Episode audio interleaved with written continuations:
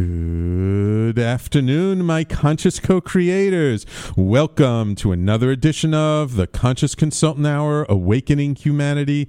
I am very, very pleased that you are here with us today. Oh, we've got a wonderful show in store for you with a great guest in studio. And we already got some viewers on our Facebook live stream. Welcome, Priya. Thank you so much for tuning in. And John Roche. Wow, are you back from Italy already? Wonderful. Oh, and here they come piling in. Angela, John, thank you guys for tuning in. Of course. And you're very fortunate. We have a really fascinating guest who's actually been on the show. We were just trying to figure out how long ago it was, but it's been a little while.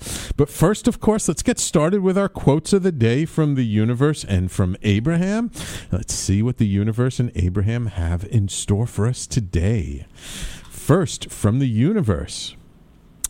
One way to defeat invisible, limiting beliefs, even ones you may not know you have, is to simply dream of a life so grand that they couldn't possibly make sense. And then start living that life today, however humbly at first. En garde, the universe. We love our quotes from Mike Dooley in the universe. And I think this is a really interesting quote from the universe today about limiting beliefs, you know, and as he says, it's, you know, sometimes we don't even know the limiting beliefs we have. And it's not until we sort of stretch a little bit. It's not until we try and step outside our comfort zone, try and do something different, that all of a sudden, you know, there's this belief, no, this can't happen for me, or that's not right, or, you know, these different things happen, and it's like, oh, there's a little limiting belief there. Or it's even just such a part of our habits, of just the way we are, that we don't even realize or notice them. And so what the universe is saying here is that the way to kind of dissolve them and get past them and not have to worry about them is to just dream, imagine, visualize, like your life is so amazing and so tremendous that somebody in that position would not have limiting beliefs. I mean, we all would have some, I'm sure even people like Richard Branson has some kind of limiting beliefs, but at a much different level than perhaps you or I do. And so by putting ourselves, you know, creating this image in our minds of being so far beyond these limiting beliefs that they don't even make sense, you kind of short circuit the nervous system, and it's like, how can I have a limiting belief if this is the life I'm living? And then I think the most important part that the universe is saying here is start living that life today, no matter how humbly at first. Baby steps. Baby steps can be so important. And so we see ourselves, as Mike Dooley likes to say, with our million army of followers, with all these amazing people that we're touching in our lives, and the amazing experiences we have, and where we're traveling to, and how we're living, and the people we come across, to just dream it, visualize it, like make it as multi-sensory as possible. You know, what does it feel like? What clothes are you wearing? What's the temperature outside when you're on that beach in Hawaii? What's going on? And like really take it in. You know, they say the mind cannot tell the difference between a vividly imagined experience and a real experience. So when we vividly imagine something that's so far beyond what we are already living, that, you know, this idea of even having limiting beliefs is just kind of silly, and the nervous system just blows them out. So a wonderful quote from Mike Dooley in the universe. We love it. I think pretty apropos for our guest and our topic today. Wait till you hear about that. Okay, let's see what Abraham has for us today.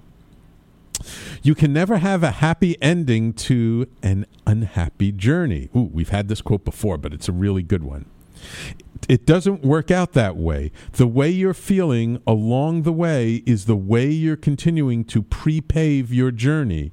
And it's the way it's going to continue to turn out until you do something about the way you are feeling, Abraham. So basically what Abraham is saying here is that it's not we're trying to get to a happy destination so we can have an unhappy journey in the process and we could still end up happy.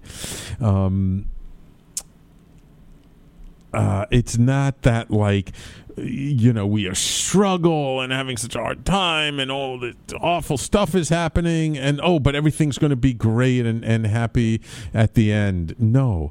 The point is to have a happy journey all along the way, no matter how much we stumble, no matter how many times we scratch our knees, no matter, you know, how many blisters we get. It's a learning how to be happy along our path. And the happier we are along our path, the happier, I mean, in the end, is really, it's not about the destination. Because think about it. Anytime we create a goal, anytime we have some achievement that we're going for, what happens once we get that achievement? What happens once we reach that goal? What's the next goal? Where do we go from here? Right? We take a little bit of time to celebrate, happy dance. And then it's like, where do we go from here? Because the journey never ends. As long as we have breath in our life, as long as we're above ground, right? Any day above ground's a good day.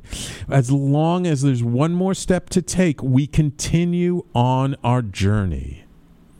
And so it's not about the destination. People, get this out of your heads. It's not about the destination. It's about how we live our life. Life, the entirety of our life, is a journey. And we're going to be talking about walking on our journeys quite a lot today. So it's a wonderful and highly apropos quote from Abraham today. I hope you guys get it. Right? I mean, these two quotes work wonderfully together. Visualize this amazing life and then happily live our life on our path to there. It'll be wonderful. It'll be great. And I'm so glad you all are with me on this path. I love you, my followers, my listeners. Welcome, Julian, Barbara, and Susan. Congratulations. Glad you're back. Checked out our guest and sounds great. Wonderful. Gary, Jackie, welcome to the Facebook live stream. Okay, enough dilly-dallying. Time for me to, I want to switch around my Facebook live stream. There we go. How did that happen? And let me introduce you to my guest today. There she is. You see, you don't have to look at me all for the entire hour. You get to see my beautiful guest, Jana Hexter. Jana works with intuitive women in midlife who are ready for a shift and are determined to live life to the fullest and contribute to the world in a way that is really fulfilling.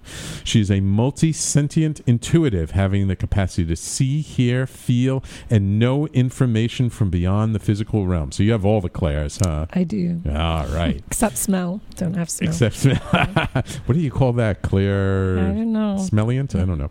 She also has the capacity to connect with those who have passed. As a unique bridge between the physical and spiritual worlds, Jana provides a fresh perspective by accessing universal consciousness at a deep level for people who are committed to expanding their awareness to create a better here and now. She especially enjoys serving as a guide for people who are at the leading edge of our global transition into consciousness. As a bridge between the physical and spiritual worlds, Jana provides fresh perspective at a deep level with her clients with life-changing results. It is a pleasure to have you back. It's been quite a while since you were last here, and thank you so much for making the effort to come down in studio today. You're welcome. Glad to be here. All right. So somewhere, I'll have to dig out and make sure it gets posted to her SoundCloud account, the first interview I had with Jana, so you could get a lot of her background there. We're not going to talk too much about the background. What we are going to talk about is a very recent journey she took on the Camino de Santiago, walking that 500-mile-long path, which is a spiritual pilgrimage, recently. And so we're going to be talking all about journeys today. So, Jana, I just want to ask, first of all, maybe you can just briefly describe the Camino and this whole idea of the pilgrimage and how it got started. And then maybe we'll, if we have time before the break, which we probably won't, when we come back, we'll talk about what made you decide to walk the Camino. So let's start with, what is the Camino? So the Camino is a Catholic ancient pilgrimage. Actually, it's been for 1,000 years. Wow. It goes from, officially the beginning is Saint-Jean-Pied-de-Port, which is in France, in the French Pyrenees, and then goes all the way to Santiago de Compostela, which means Santiago of the Stars. And supposedly the route is aligned with the Milky Way, so it's on the same plane as the Milky Way. Oh. And all along the route are fountains. It's just incredible. There's just these water fountains almost in every village. Oh. And somebody on the route said to me, it's almost like the earth is coming up to kiss the stars, which I just loved. Ooh, I like that. And so the Catholics, when the region was a Muslim territory, the Catholics supposedly found some bones of a saint and created a relic place that people could come and make a pilgrimage. And back in the Middle Ages, 250,000 people would travel the route. As many went to Jerusalem, went to Santiago. Okay. And I believe actually it's been there way before that.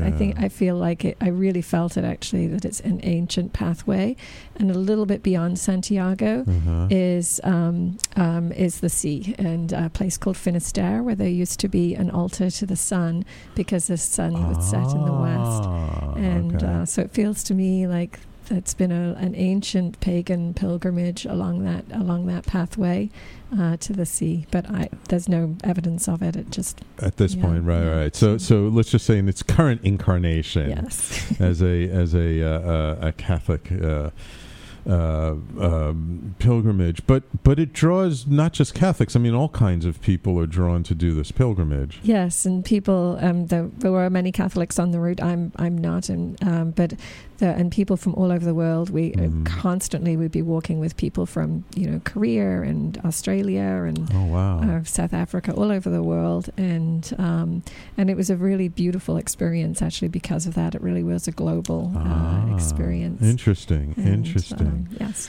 Who was it?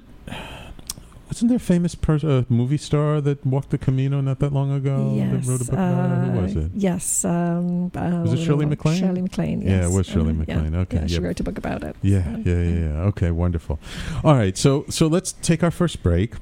And when we come back, let's talk about why you decided to walk the Camino. Okay. And we'll start getting into, what you learned walking the Camino. So everybody, please stay tuned. You're listening to the Conscious Consultant Hour, Awakening Humanity. We're live every Thursday at 12 p.m. Eastern Time, and we're live on our Facebook live stream. Thank you, Phil, for joining us, and we will be right back after these messages.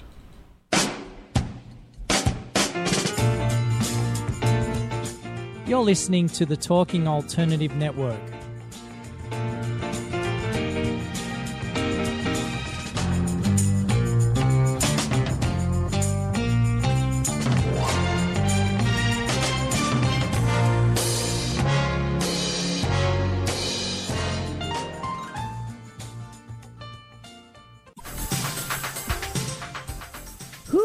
Want to connect with? Are you an entrepreneur or intrapreneur looking to build your following? Welcome to our show, Follow Me Friday with Joan and Priya. Tune in every Friday at noon Eastern on talkradio.nyc. We're your digital connectors. Woo, woo!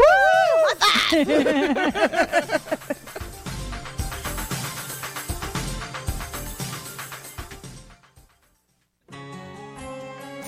Talking Alternative Radio, 24 hours a day.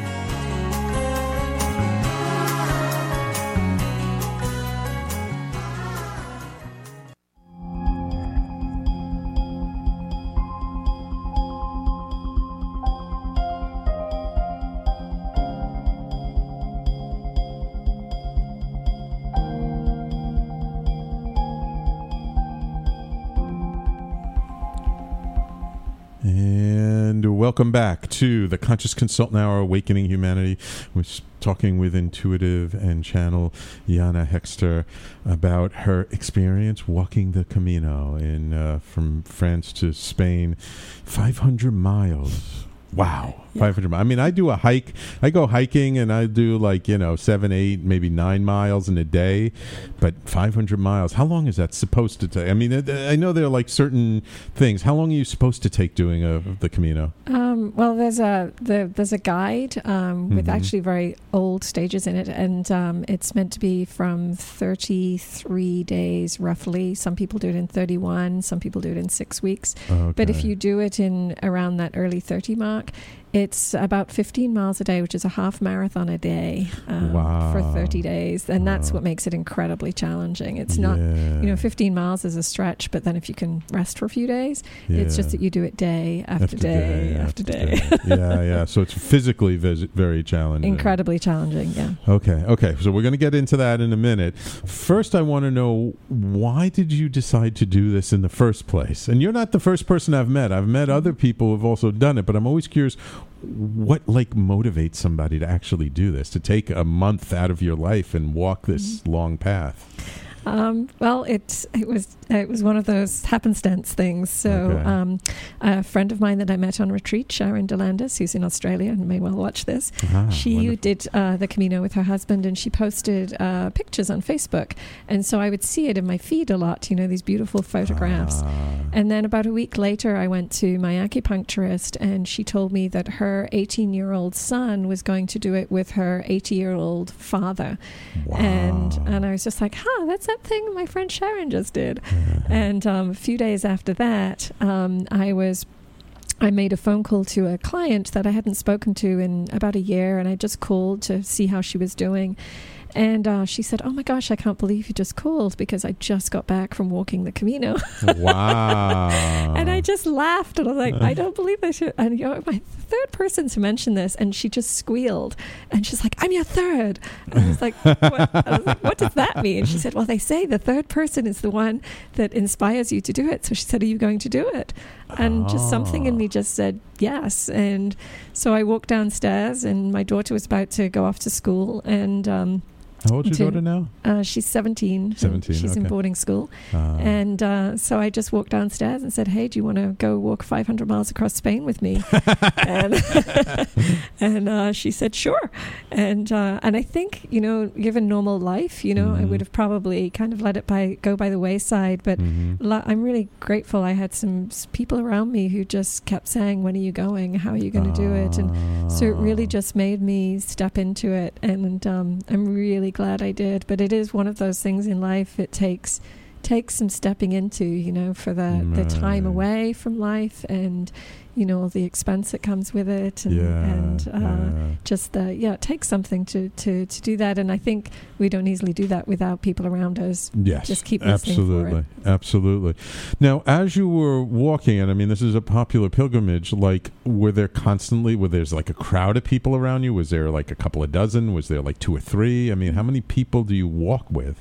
Well, it depends. Like some parts of the journey, there would just be like lines of people in front. You'd probably see 10 people on the path in front of you and people behind. And then some parts of it, there were hours where we didn't see anyone, or there was like half days where Catherine and I were like, wow, we just haven't seen anyone today. And so it just depends. And usually going up the hills, you would see more people, because I guess people slow down. But most almost everybody that we met, there's only one person that I found disagreeable. Everyone's so friendly and fun, and it was a fun camaraderie, and there were all these towns along the way, so then you stop in the towns, and like that's where you sleep at night, I guess. Yes, so it's actually amazing. The infrastructure on it is incredible. They have it's a 500 mile walk. A lot of it is along beautiful pathways that have been groomed, and then also the towns along the way, they have cafes with really inexpensive food and drink, and then there's a series series of hostels called albergues, where you can stay for the night for €5 or €10, so $5 or $10 basically a night, and first come, first served. And so there's a big, and it's and I think, and also some of them are donation based, that you can stay there and you just make a donation. So there's a big infrastructure to support people. And one of my favorite things is that the people along the way, they will just say to you Buen Camino, which means kind of good walk and good. There isn't really, I suppose, a good translation for Camino, but it's something like a way or a walk or a journey or something like that. And so you'd be walking and they'd say Buen Camino. And they'd say it all the way along, and it would even have like little toddlers in strollers, like Buen Camino. Wow! Oh my God! And so it opens your heart, you know, as you're just greeted as you go along, and supposedly it's an ancient thing of blessing the pilgrims as you would bless Jesus, you know that. And I really felt that of just people cared for us, you know. They would sometimes people would give us things, people would leave, you know, raspberries or food or out on their doorstep for people to take. And so it was just a very generous culture that I absolutely loved. So. Oh, beautiful, beautiful. So given that you're a fairly sensitive person, did you, I mean, we'll do it a stage at a time, but when you were just first starting off, the first couple of days, was there something sort of energetically that you felt that, you know, you were surprised by or unprepared for or even, you know, prepared for, but, you know, was there something that you kind of felt that was like, oh, there is something special here? No. And I'll tell you why I expected that, because I'm very sensitive, and I expected, you know, kind of this spiritual pilgrimage and, you know, meeting all these wonderful people, which I did. Right. But the reality of it was it is so physically intense that at least the first half of the journey was just, you know, pain in your feet, pain in your legs, exhaustion, heat, you know, all of the things that you deal with. And for me, there were some moments definitely of you know, connection with spirit, but it was an embodied experience, and it connected me very deeply with the beauty of nature and the earth. And so it was what I was so present to from the very first day actually was just the incredible beauty. The first day you walk up into the Pyrenees, and it was hard, it was hot, and just stunning views, and the pathway for most of the 500 miles, the pathway has flowers alongside, and it was just, and I took loads of pictures of the flowers, and it's almost, I don't know if it was done purposefully, whether they've planted seeds along, if they're just wild flowers that maybe as they've worked on the path they've seeded themselves, but it was just incredibly beautiful, and there's no way to walk it and not be struck by how gorgeous the earth is, that is free, that it's, you know, you can just walk along and just be blessed by beautiful views. And, you know, there was one time when there was a butterfly that would fly in front, and as soon as I approached, it would fly further, and I was really tired, and I just kept thinking, oh my gosh, just keep me going, and this butterfly just flew further, and it was just such a great game and inspiration to feel supported or play that game. Right. Yeah, so. And how was I'm just curious, with a 17-year-old, how was your daughter throughout this walking the Camino? Was she like pretty up for it? Was she complaining a lot? No, I complained more than she did. No, she's an athlete, which really helps. So she was one of the few people that we knew who didn't have any physical problems. She was just a very strong. She's also just an old, wise, beautiful soul. So she kept me going a few times. Okay. The thing that was hardest for her was the food, because it's Spanish food tends to be a little monotonous, and it's just ham and cheese and multiple variants for 30 days was a little too much for her. But she was it was a true gift. So. Okay, good. I guess it's a good thing you're not a vegetarian. That would make it even tougher. Yeah, it's actually tough for, and we met someone on the path who was a vegan, which I don't know how she managed that. But yeah, I bet. So about at what point in the beginning was it just after the first day, like physically you were like, oh my God, I don't know if I can make it? Or did it take like a couple of days until you finally said, oh, this is like really wearing me out? No, I think the first, probably the first half of it. It was just, and I actually got injured about 10 days in. Wow. But it was, I think it was just grueling on the body, you know, to carry your backpack and to walk. And I think for many people, it forced you to face yourself to be confronted by what it is to do something that is challenging and difficult and painful and joyous and beautiful and rewarding. And it's so beautiful about that quote about the journey in the end. Because I'll tell you my breaking point, and just let me know when you want to hear that. Yeah, okay. But it fits perfectly with that quote. Yeah. Were there any like special synchronicities or surprises that happened in the beginning that were like really nice? All the time. So they have a saying that the Camino provides. And so it would be things like we'd be walking along and Catherine would go, gosh, we've done so much downhill. I could just do with an uphill. Not like a really big uphill, but like a little uphill right now. And then we'd turn the corner and that would be this perfect little uphill. Or you know, just be walking along. It's like, I could really do with an ice cream, like a really good ice cream. And same next village, there'd be a great ice cream. And then the other thing is because you're carrying all your stuff, you know, often I would forget several things. So we forgot a phone charger, and I left my water bottle at one point at a rest area, and we were in the desert at the time. Oh.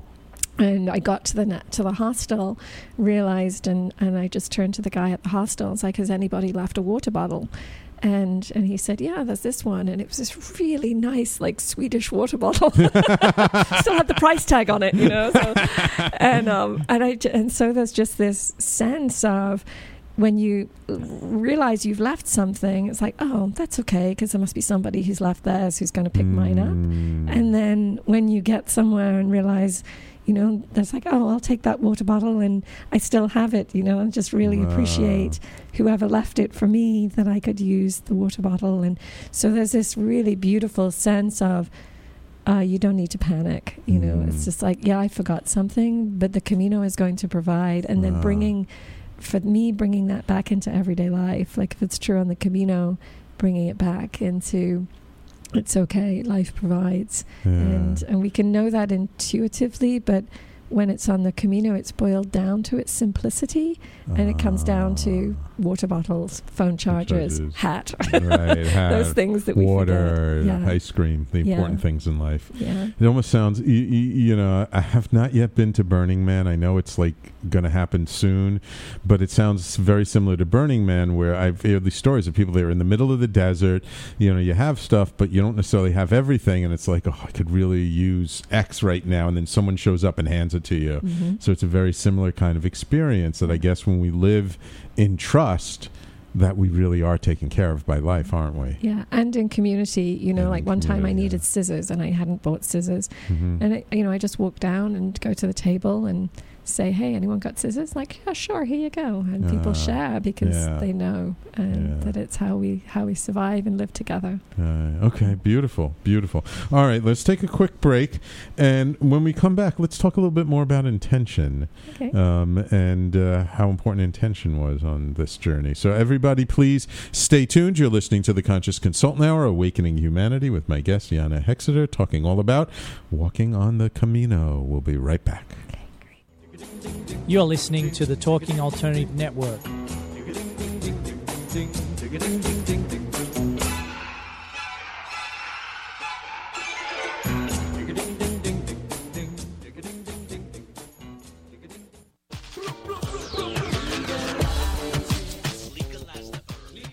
If you have an interest in marijuana, you want to know about marijuana, law, policy, and culture, then feel free to join me, Joseph A. Bondi, every Friday at 11 o'clock in the morning on my show, In the Know 420 on TalkingAlternative.com. Legalize the earth to continue to resist the passage of this necessary legislation. Hi, this is Rob Kay. And I'm Callie Alpert. And we're hosts of The Rob and Callie Show. Are you looking for a show that talks about real stuff like life, love, the pursuit of being yourself? Then you have come to the right place, because we cover topics ranging from chivalry to gratitude to your relationship with money and everything in between. So listen to us on The Rob and Callie Show, Tuesdays, 8 to 9 o'clock Eastern Standard Time on talkradio.myc.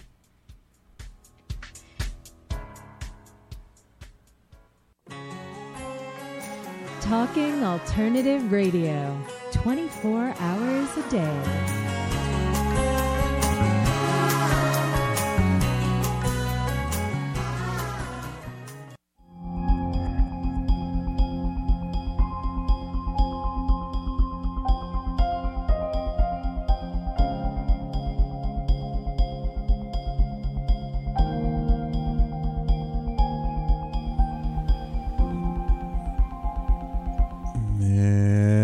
Welcome back to the Conscious Consultant Hour Awakening Humanity. We do this live every Thursday, 12 to 1 p.m. On talkradio.nyc for those of you who aren't listening live.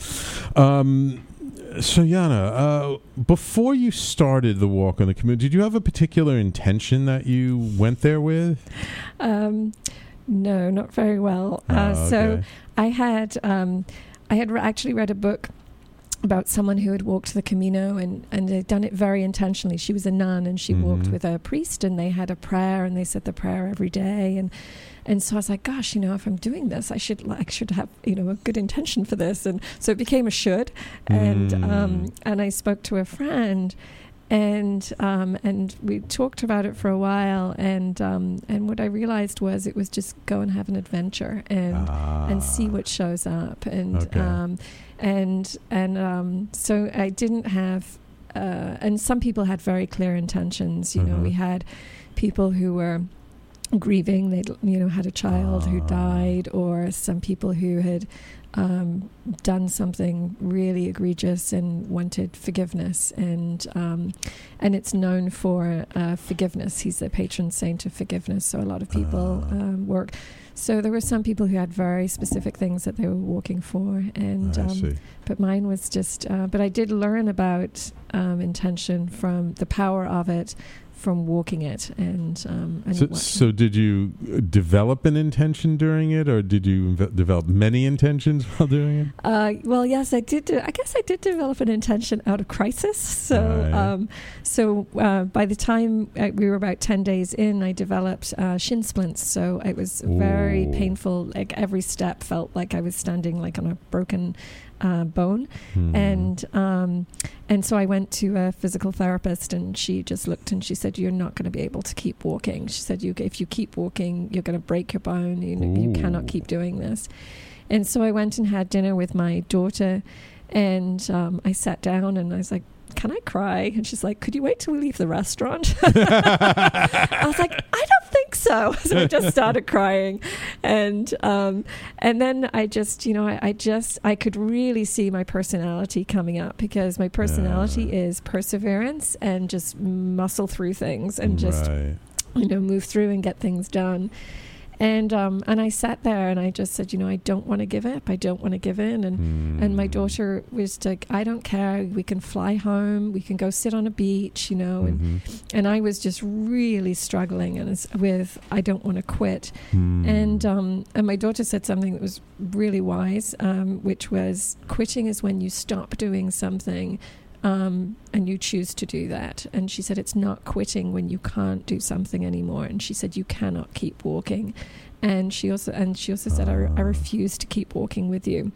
I did not sign up to walk across Spain watching you wince with each step.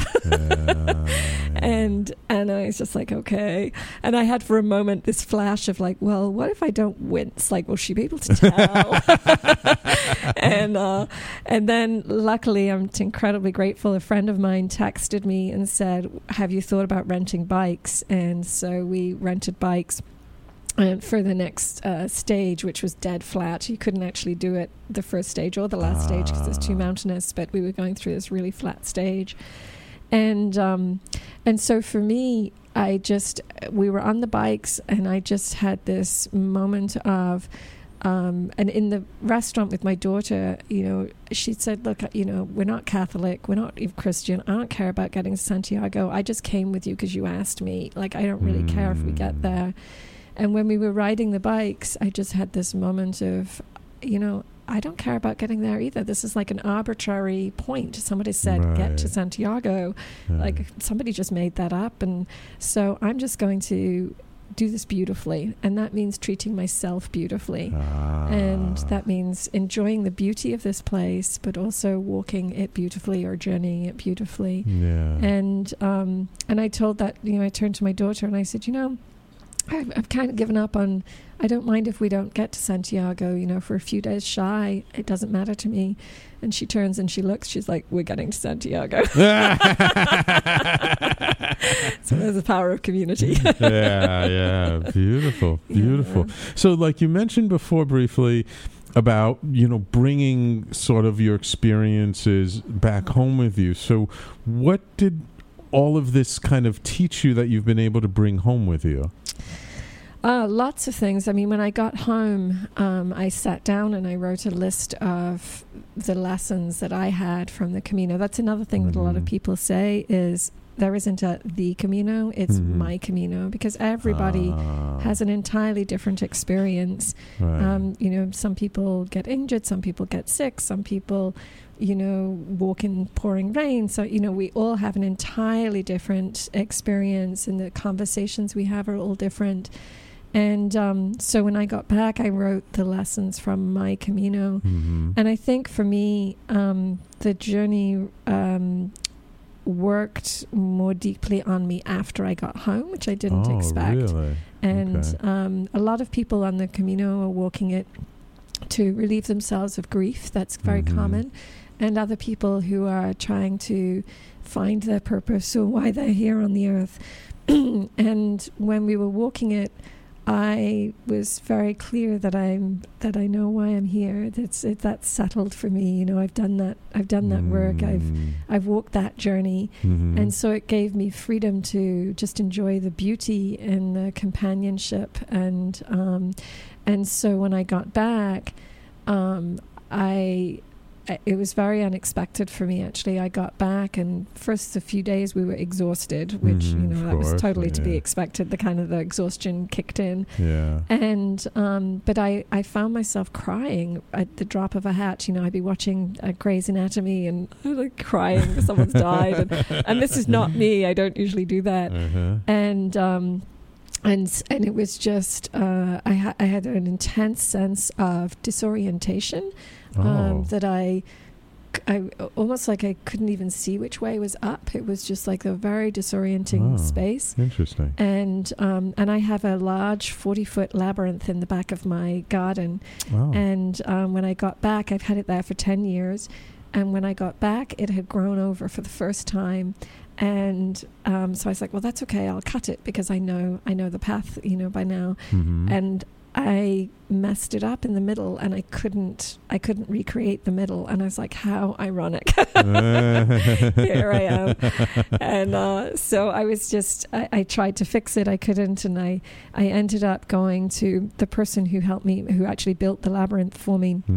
The World Labyrinth Society happens to be in my tiny village in upstate New York. Yes. Oh. And so I went and I turn up on the doorstep of this man, and I said, you know, I'm just disoriented. I'm weepy, and you know, and I can't find the center of my labyrinth.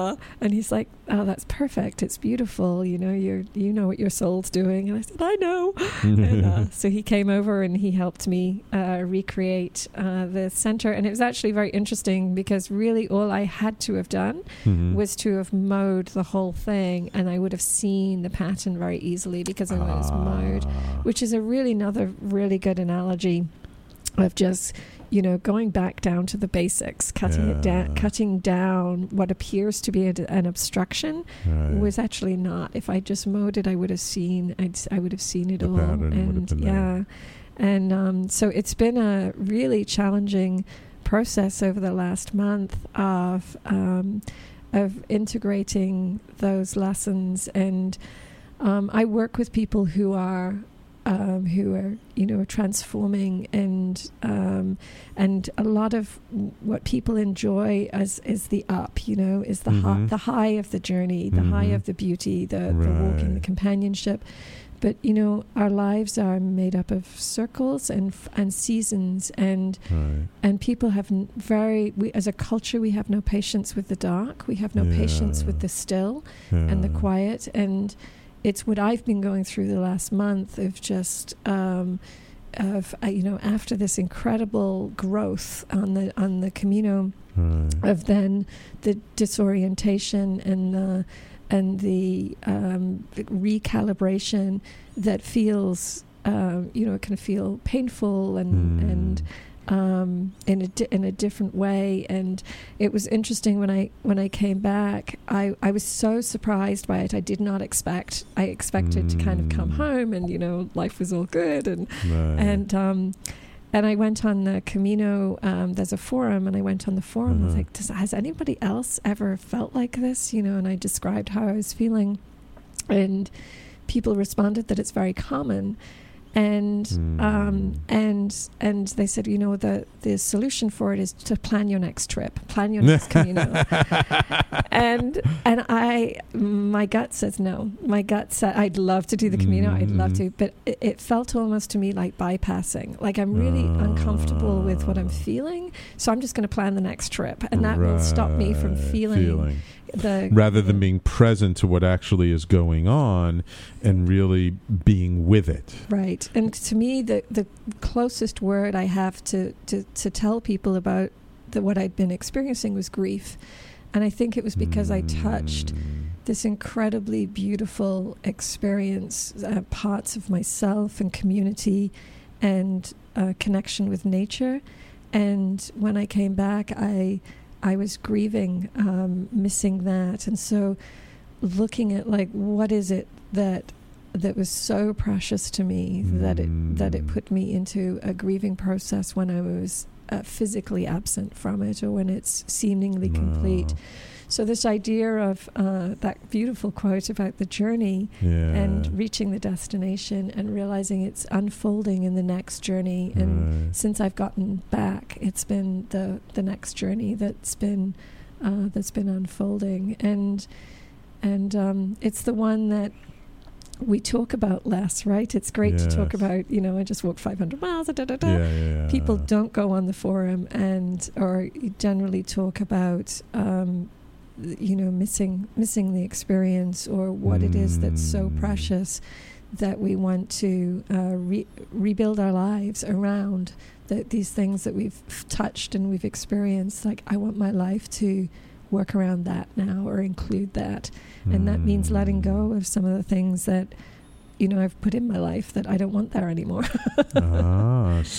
Since you've been back, you've been making some big shifts in your life? Yeah, well, looking at it, like, how do I do that? You know, just I just really miss walking 7 hours a day in nature. It's just it's an incredibly beautiful, healing thing. And so just wanting to restructure my life so I can do that more often, and not just, you know, an hour or two, which I, you know, can do and have been doing. Right. And, yeah. Wonderful. Okay, believe it or not, it's time for us to take our last commercial break of the hour. It flies by so fast.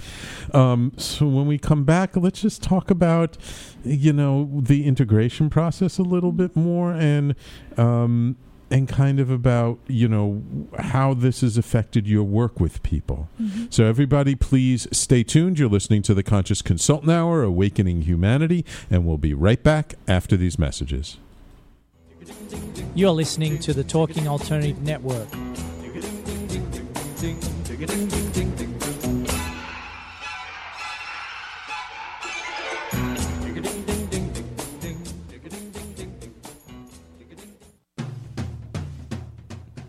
you into comics, movies, and pop culture at large?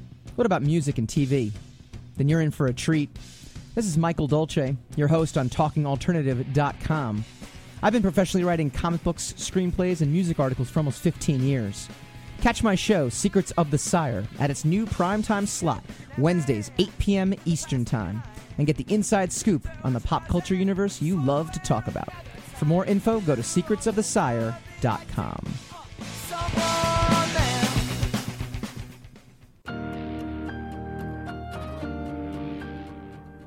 Hello, this is Mark Torres. And Pronto Comic Zone, Dominic Sperano. And listen to our show, It Came From the Radio, right here on talkradio.nyc, every Wednesday, 9 p.m. Eastern Standard Time, where we talk about entertainment, movies, comic books, and other news. So make sure you check us out. That's right here, 9 p.m. Eastern Standard Time, every Wednesday, talkradio.nyc.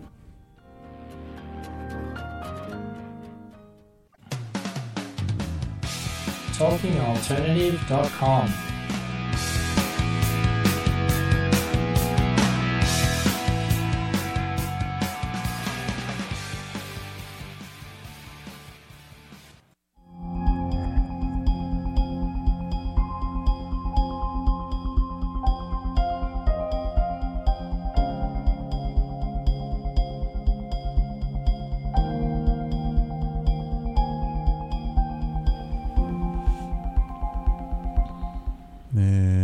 Back to the Conscious Consultant Hour Awakening Humanity. What an interesting journey we've been on this hour. Walking with you on the Camino, I kind of feel like I'm curious, because I know for myself, like when I go to a new place, especially recently in the last 2 or 3 years, and I'm like either in nature a lot or I'm just in a very different environment than I'm used to, my dreams and my sleep tend to be very much affected by the environment. Did you find that a lot along the Camino? Yeah, and I don't actually tend to dream very much. I rarely remember them, but the very first night on the Camino, I had a really vivid dream about why I was on the Camino, and then I had many nights I would have these really vivid dreams, and on one evening I had a dream that it wasn't a nightmare, but it had intensity to it. Mm-hmm. And I was like, wow, that was, and we were staying in an old Templar village, and the albergue had manacles on the walls. They had these iron things on the walls. So it was, and I had a really strong dream about being with women, witchy women, right? So witches, and they were saying, you know, this is the way the world is. It's like this, and you know, it's like this, and this, and this, and I was just like, no, that's not my sense of how the world works for me. And then finally they said something, and my daughter was in the dream, and she turned to me and she said, "Are you really not going to say anything? Since I know that is it's so what your belief system is not." And so I spoke up and I said something, and what I was left with was finding my own voice, even when somebody with authority, even if it's, you know, women who I generally just, you know, they're my people generally, is, you know, the spiritual women, and finding my voice of what is true for me and my being. And a few days later, when I was actually getting healthcare, the people who were providing it were not in integrity. They were not being ethical. And I had this very strong flash. And there were two women, actually, and I had this really strong flash of, these are the women from your dream. You get up, you say no thank you, and you walk out. And I did, and that's exactly what I did. And so it really, it felt like a dream that was there to serve me. And it was a very empowering moment for me, actually, in me saying no to what I knew to be wrong and unethical. And so I continued to have dreams along the way, and wrote them down. So it's a very powerful vortex, that for sure, the Camino, I could feel it, even though you know, in your daytime, it's about, okay, where are we going to have a banana, and, you know, my feet ache and I have to change my socks. And there was nothing very spiritually, you know. Right. But it was the space of it is a beautiful space in which to do that physical work and to get connected with, for me, it was that I got connected to the temple of nature, and I kept going to the churches and to services, and they felt flat to me. And what I realized was the beauty of being in nature. And there was one point where I was in a service, and the priest offered to bless the pilgrims. It was this really beautiful part of the service, but I had this guttural reaction of almost confusion. It was like, if I don't know that I am utterly and totally and beautifully blessed, having walked for the last, 10 days, 8 days, however many days in this gorgeous environment, being cared for by loving people who are being generous, it's me standing in front of that guy ain't gonna do it. And so it was it was a real lesson for me, and so it's very empowering in a way for you. I've just connected with what is a blessing, that we are all utterly blessed, and we don't need an authority to do that for us. So this has been really a tremendous experience for you. I'm just curious, we talked a little bit about sort of the coming back and how you felt coming back, but now it's like, how do you integrate that experience into your day-to-day life? Like, how has what you've learned maybe affected, like, how you work with people as an intuitive or as a grant writer? You're also a grant writer, but, how has it affected you? That's still unfolding for me. I think one of the things that I am doing is when I first got back, I wrote a list of the lessons of my Camino, and I've been working with those each day. So, for example, one is that intention really matters, or the Camino provides, or there's a list of them. And it almost feels like... I've had for a very long time a sense of not being interested in religions or gurus or being taught, and it's been a very strong sense for me for a long time. And the intuitive work is the same way. It's just it really comes from within, and so for me right now, it's a matter of integrating what is inside into my outer world, into my life, and it is my own religion is the wrong word, but it's my own alignment, my own cosmos, and what it is that my being needs in the cosmos. What are the things, the mantras to remind myself of, and so. I think that's what it's bringing into my work with people, is recognizing that's true for them too, that what can come through me is of value, but really what we're all doing, I think the age of religion and gurus is waning. What we're all seeking and finding is really what can only come from within us, even when we're taking information. So for me, taking information from nature, taking, a meeting with you or conversation, but it's for me to align that into a structure that supports me to be the most loving, best version of myself that I can be, not from a book, not from what someone says I have to do, but from what is true, what feels good, what is that inner place of I'm in alignment with my being in this moment with this person.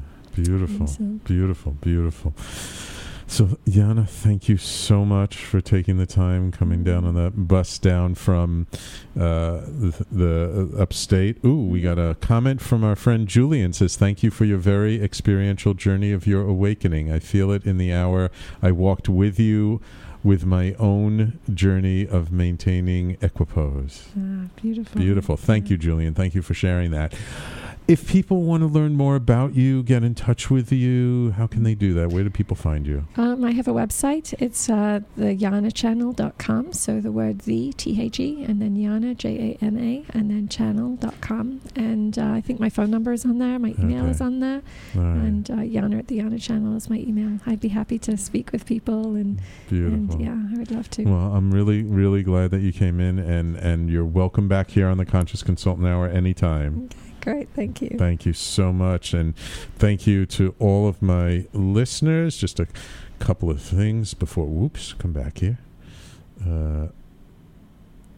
Couple of things before we close out the show. So I hope you guys have enjoyed this. And I hope you've seen the value of walking the path. And if any of the things we've talked about in terms of integrating this kind of a journey into your life, in terms of, you know, being sort of more intentional or more conscious in your life, if any of this resonates with you, I am always here to help you. You can contact me at sam@theconsciousconsultant.com. My website, of course, you guys know, is theconsciousconsultant.com. You can find me here at talkradio.nyc.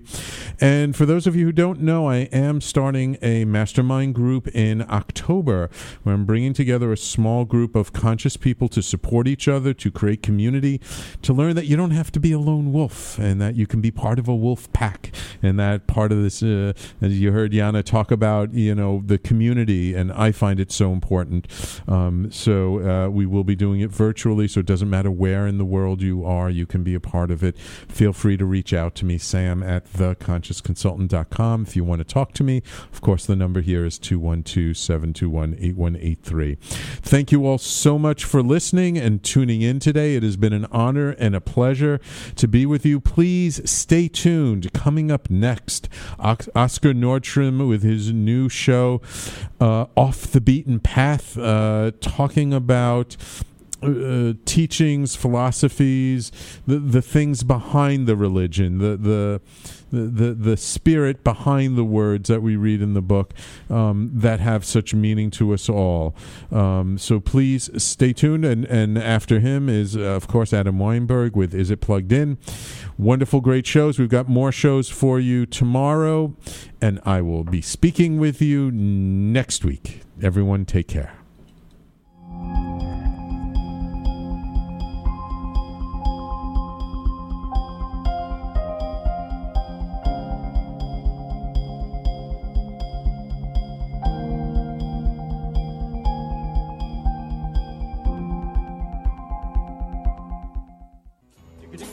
You're listening to the Talking Alternative Network.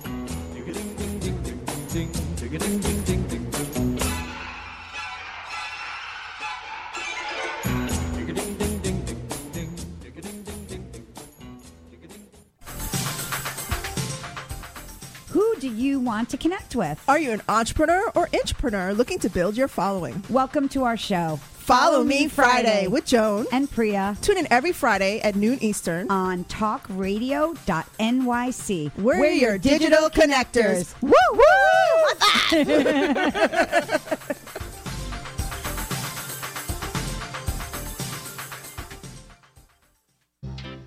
Hey, all you crazy listeners. Looking to boost your business? Why not advertise on Talking Alternative with very reasonable rates? Interested? Simply email at info@talkingalternative.com. Talking Alternative. Are you into comics, movies, and pop culture at large? What about music and TV? Then you're in for a treat. This is Michael Dolce, your host on talkingalternative.com. I've been professionally writing comic books, screenplays, and music articles for almost 15 years.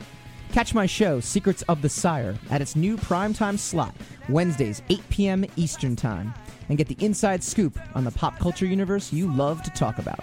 For more info, go to secretsofthesire.com.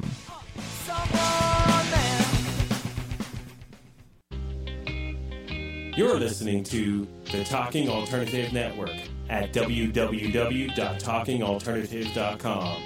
Now, broadcasting 24 hours a day. Talking Alternative. Hi, this is Rob Kay. And I'm Callie Alpert. And we're hosts of the Rob and Callie Show. Are you looking for a show that talks about real stuff like life, love, the pursuit of being yourself? Then you have come to the right place, because we cover topics ranging from chivalry to gratitude to your relationship with money and everything in between. So listen to us on the Rob and Callie Show, Tuesdays, 8 to 9 o'clock Eastern Standard Time on talkradio.myc.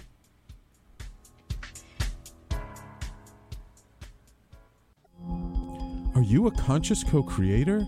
Are you on a quest to raise your vibration and your consciousness?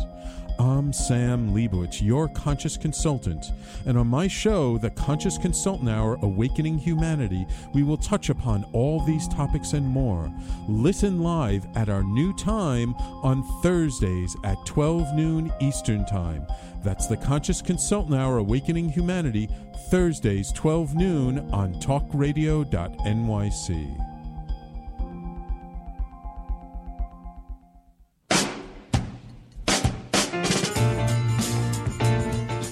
You're listening to the Talking Alternative Network.